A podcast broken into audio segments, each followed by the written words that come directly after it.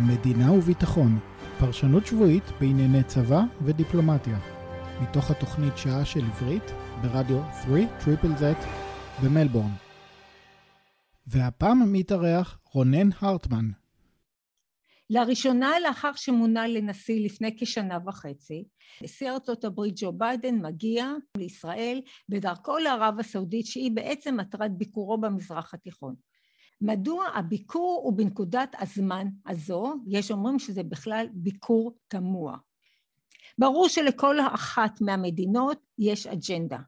מה אם כן הציפיות של ישראל מארצות הברית וביידן?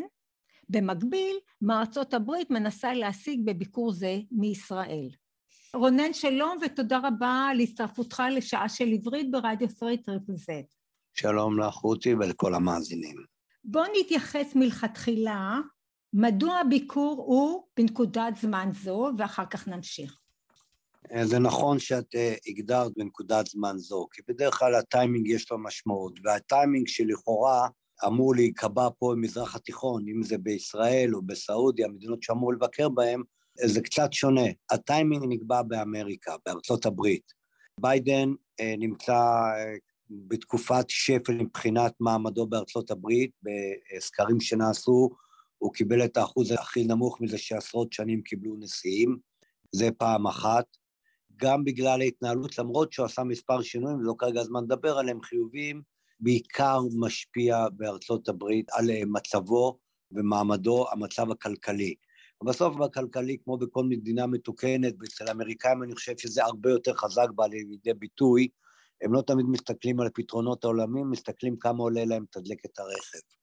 וביידן אה, מבין שיש לו בעיה קשה מבית, בינסקאם, והטיימינג, אנחנו לקראת תקופת מחצית כהונתו, תקופת הבחירות לקונגרס, והמפלגה שעומד בראשה, בעיקר בגלל אותם דברים שציינתי, במצב מאוד מאוד ירוד.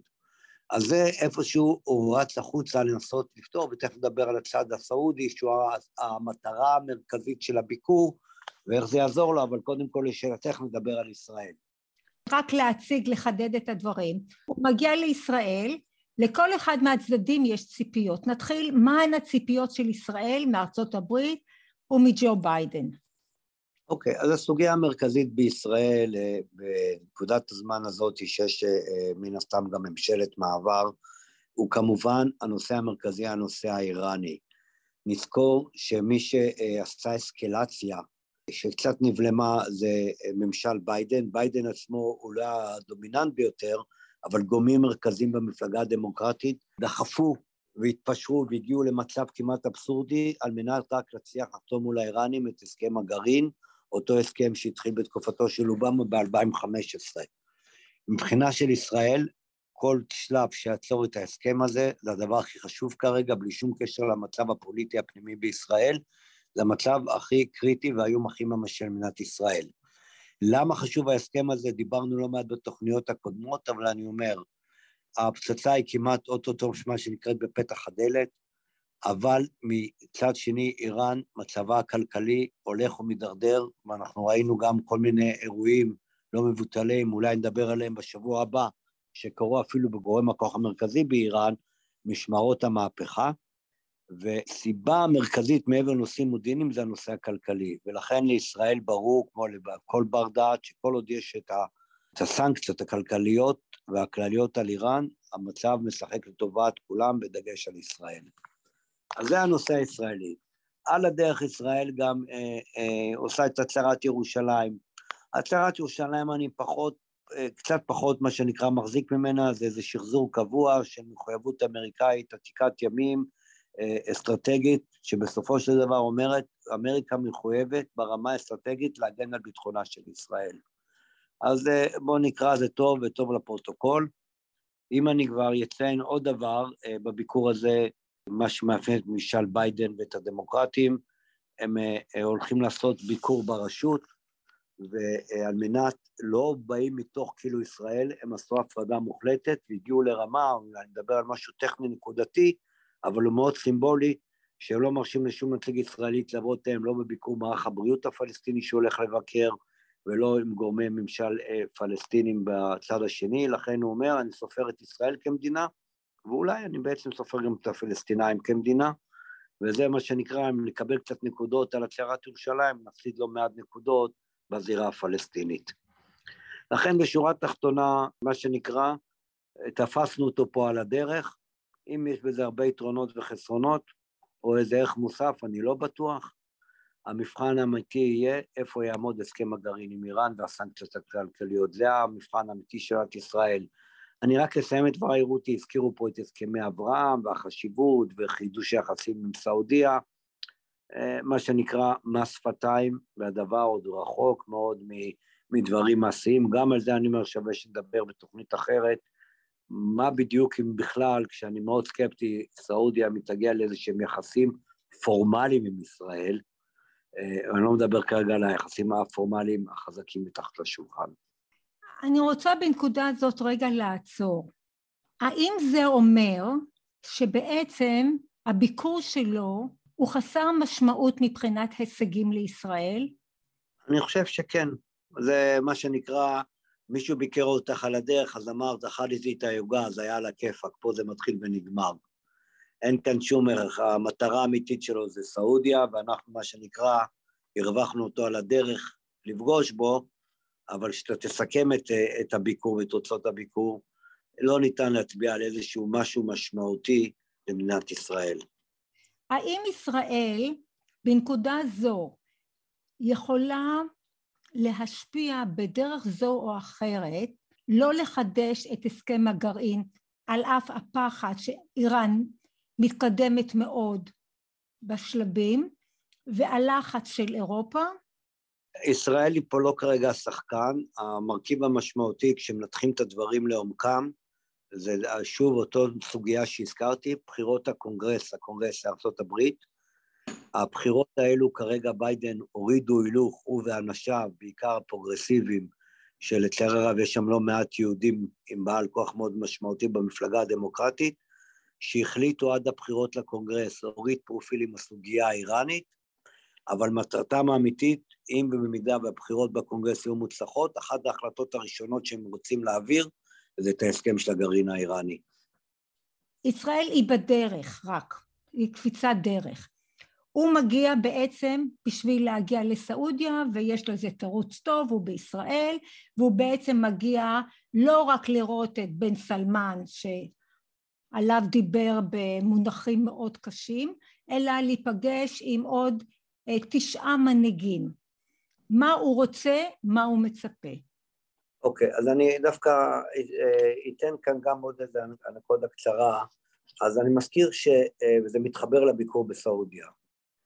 כשהוא עלה לשלטון, אחד מהנושאים במערכת הבחירות שלו היה כמובן נושא זכויות האדם, שהתקיפה המרכזית הייתה של מוחמד בן סלמן, בנו של סלמן, מנהיג הסעודי, על רקע חיסולו של העיתונאי חשוגי.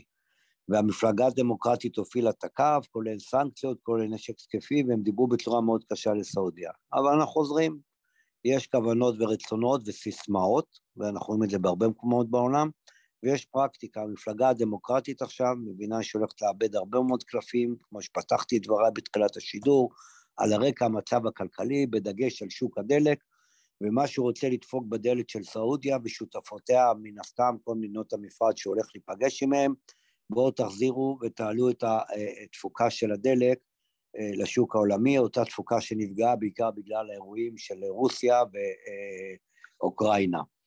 ולכן זה מרכיב אחד מאוד מאוד משמעותי.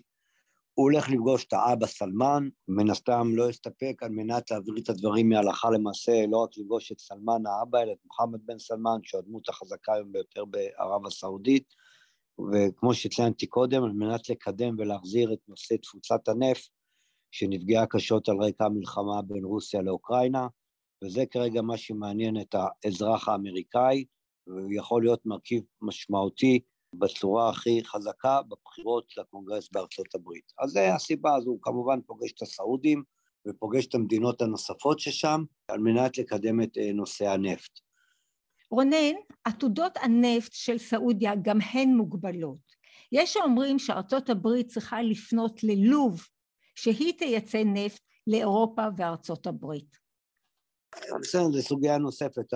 אני לא רוצה להיכנס פה לפרטים, אבל uh, כולנו יודעים שבלוב עדיין התוהו ובוהו שולט, למרות שבארות הנפט עובדים ידם של כולם שם, מצד אחד של הרוסים, של המצרים, אה, האירופים מנסים להיכנס. השוק הלובי הוא מאוד מאוד בעייתי, להבדיל מהשוק הסעודי, שהוא עובד ותקין מעבר לפגיעות שהיו בו על רקע התקיפה של החות'ים. ואם אני מזכיר את הנושא הזה, אני רוצה להזכיר לך שהסעודים וגם האמריקאים, האמריקאים לא רצו להחרים את החות'ים בתימן, וגם עכשיו, גם את הסוגיה הזאת מתקפלים בה, אותם חות'ים שמיד ימינם או עושה דבריהם של האיראנים בתקיפות על סעודיה, כולל על מתקני הנפט, אז האמריקאים הבינו שוב שכללי המשחק השתנו. ואני אגיד פה לזכותם של הסעודים, בנות המפרץ, הם לא במצב שלפני שנתיים-שלוש, שכל מה שאמריקה אמרה הם אמרו אמן. הם למדו שאמריקה, ודיברנו על זה בתוכנית שלמה, נדמה לי אפילו בשתי תוכניות, על הנטישה האמריקאית של מזרח התיכון, ואחד הסיבות שגם מדינת ישראל הצליחה להפוך להיות שחקן חזק אה, אה, עם החבורה הזאתי, עם חבורת המפרץ, אה, בעיקר מול האיום האיראני, אז האמריקאים מבינים שכדי שוב לקבל קצת נקודות זכות, הם חייבים ללכת גם להכיר במוחמד בן סלמן בשביל הנפט, וגם אה, אה, לוותר על נושא החות'ים, ולהראות רצון טוב מול מדינות המפרץ, כולל הולכים לדבר על נשק התקפי שאולי אה, יופשר לאחר שהמפלגה הדמוקרטית הקפיאה מהלכים אה, אה, שהובטחו במהלך תקופתו של טראמפ, ולכן אני אומר, אם אני מסכם את דבריי, האמריקאים בסוף רוצים פה נפט, המדינות המפרץ, למרות שהן כבר לא בונות על אמריקה במלואה, וכמובן בראשתם סעודיה רוצים הבטחה אמריקאית, פעם אחת לטפל בהסכם הגרעין עם איראן, פעם שנייה אה, לא לבלבל את המוח, ואני עושה את זה בצורה בנאלית ופשטנית ביותר בנושא זכויות אדם, וכן לתגבר ולתת להם שוב את התחושה של הביטחון, שמידת הצורך אמריקה תעזור להם, בעיקר מול הסוגיה של איראן וגרורותיה. וזה המאזן. בנקודה הזאת, שוב, אני רוצה להעביר אותך, פוטין אמור להגיע לאיראן, איראן תשלח לו כטמבים, וגם ארדואן מגיע לפגישה, מין פגישת נגד. מה יש לך להבהיר לנו בנושא? הרוסים אה, כרגע פחות מעניינים אותם האיראנים, הרוסים בעיקר אה, שקועים עד הצוואר וכולם יודעים באבות האוקראיני, ונושא הכטב"מים אה, נותן מענה כי המערכות שמשבשים, אני אכנס משהו טכני, משבשים מערכות, בעיקר כטב"מים שמוכרים בזירה, והם בונים שאת הכטב"מים האיראנים לא יצליח כל כך מהר לשבש בכלים של המערבים שניתנו לאוקראינים. אני אומר שוב, פוטי כרגע עסוק במצבו הבריאותי שכנראה נמצא באסקלציה אדירה ובשתיים פתרון לאוקראינה, וזו הסיבה שהוא דופק לאיראנים על הדלת, וזה משהו נקודתי שהוא לא קשור למהלכים כרגע בנקודת הזמן הזאת. אני רוצה להביא אותך קצת לנושא הזה של רוסיה. בעיתונים כלכליים אומרים שדווקא החרם על רוסיה חיזק את הרובל שלה. אז מה, אז יצא שכרו בהפסדו? אני חושב, אנחנו עושים את זה רגל אחת, אני חושב שגם זה שווה איזושהי התייחסות רחבה, אני לא חושב שזה המקום כרגע לדבר על זה, אבל uh, משק מנוון של אחרי עשרות שנים, שבתוכו עבדה כמו שדיברנו זה, כמו משמעות המהפכה באיראן, היה קיים את הגוף האוליגרכי והאנשים שליוו את פוטין, שכל כל המניות היו ביד שלהם, אני מדבר על המניות הכלכליות, הרוסים הבינו שהם לא יכולים לבנות מבחוץ והתחילו לחסק ולעשות דברים מבית אחרי שנים של תעשיות שלמות, ואני מדבר על לואו-טק ותעשיות מאוד בסיסיות ותשתיתיות שיהיו מושבתות, הן חוזרות לחיים מחוסר ברירה, ואולי באמת בטווח הארוך זה קצת יחזיר את רוסיה למקורות שלה וקצת פחות תלות בעולם מסביב. ואני חושב שזה ככה, אני נוגע את זה בזה, זה ברור שזה קצת יותר מורכב ומסובך. רונן, תודה רבה לך. כמובן יש לנו כל כך הרבה שאלות לשאול. נסתפק בזה היום, ואנחנו נשתמע בשבוע הבא. שבת שלום לך וכל טוב. שלום ולהתראות. שוחחנו עם פרשננו המדיני רונן הרטמן. הריאיון אליו האזנתם עכשיו שודר בתוכנית שעה של עברית ברדיו 3 triple Z במלבורן. התוכנית משודרת כל יום שישי בשעה 3 אחר הצהריים, שעון מלבורן. ניתן להאזין לה ברדיו באזור מלבורן בתדר 92.3 FM ובכל מקום בעולם, באינטרנט, בכתובת www.3zzz.com.au.